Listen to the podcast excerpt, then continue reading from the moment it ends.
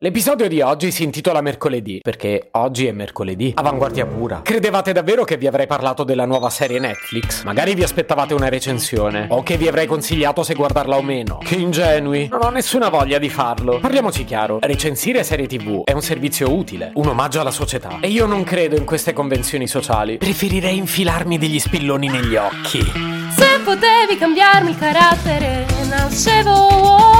Si chiama Marcello Forcina. Dice quello che pensa, pensa poco a quello che dice, ma quando c'è da parlare gli bastano quattro minuti e trentasette e un Campari Spritz.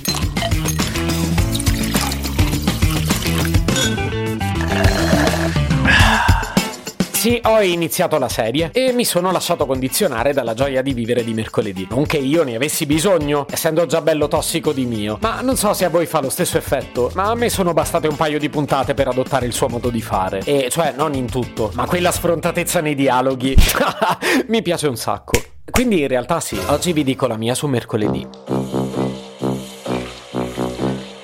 Ci sono secondo me molti motivi per scegliere se guardare o meno questa serie. Il primo è ovviamente Tim Burton, che ok figura come produttore esecutivo, ma in qualche modo lo zampino ce lo mette. Quindi il risultato non è Tim Burton al cento per cento, però se lui non vi piace, sul serio, nulla di personale, ma se avete gusti di merda, non sarò certo io a cambiarveli. La seconda discriminante è se vi piace o meno la battuta pronta. Ve lo anticipavo poco fa, la prima cosa che capiamo di mercoledì è che non è una che la manda a dire, una tipetta tagliente, e non solo perché da piccola si divertiva a ghigliottinare le bambole. D'altra parte, il personaggio che in questo spin-off televisivo è interpretato magistralmente da Jenna Ortega è sempre stato piuttosto famoso per la sua lingua biforcuta, oltre che per la sua scarsa familiarità con le relazioni sociali. Mercoledì, crudele rampolla della famiglia Adams, viene catapultata nella Nevermore Academy, una sorta di collegio per ragazzini non proprio tranquilli, e fin da subito manda tutti a quel paese, inclusi i genitori che ce l'hanno mandata. E senza voler fare spoiler, comincia ad ambientarsi solo perché nella prima settimana cercano di ucciderla ben due volte e tuttavia non perde occasione per pugnalare qualcuno con le sue battute al vetriolo. C'è solo da imparare, soprattutto il tempismo, perché raga, tutti potremmo tirar fuori le risposte perfette, ma il problema è averle al momento giusto. Se vuoi essere acido con qualcuno non puoi farlo due minuti dopo.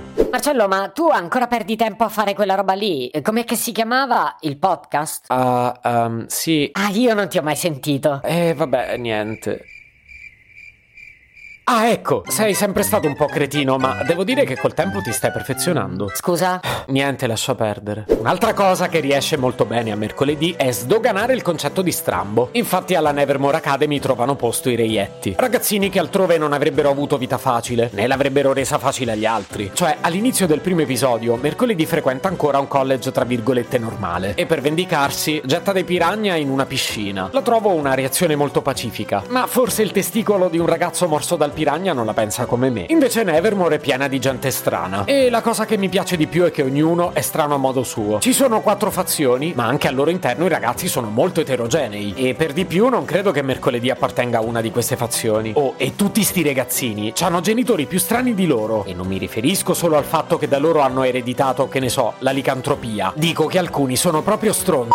E poi ti chiedi come vengono fuori figli problematici. È molto vera questa serie, per quanto poi sia horror, gotica e di fantasia. Lavora strabenissimo sulle diversità e senza mettere in atto sistemi di normalizzazione. Ecco, l'unica cosa che fa, perché altrimenti sarebbe stato davvero difficile costruire archi narrativi, è recuperare sul fondo del cuore di mercoledì un bagliore di sentimento, perché un cattivo può non avercela una coscienza, ma la protagonista dai. È come se a me da podcaster non me ne fregasse nulla di voi.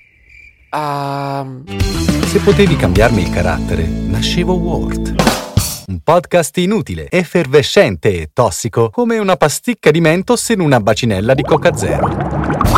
Questa serie è disponibile su tutte le principali piattaforme di podcast: Spotify, Apple Podcast, Google Podcast, Spreaker, Amazon Music e a breve anche sul citofono di casa tua. Stelline, recensioni e follow sono molto graditi.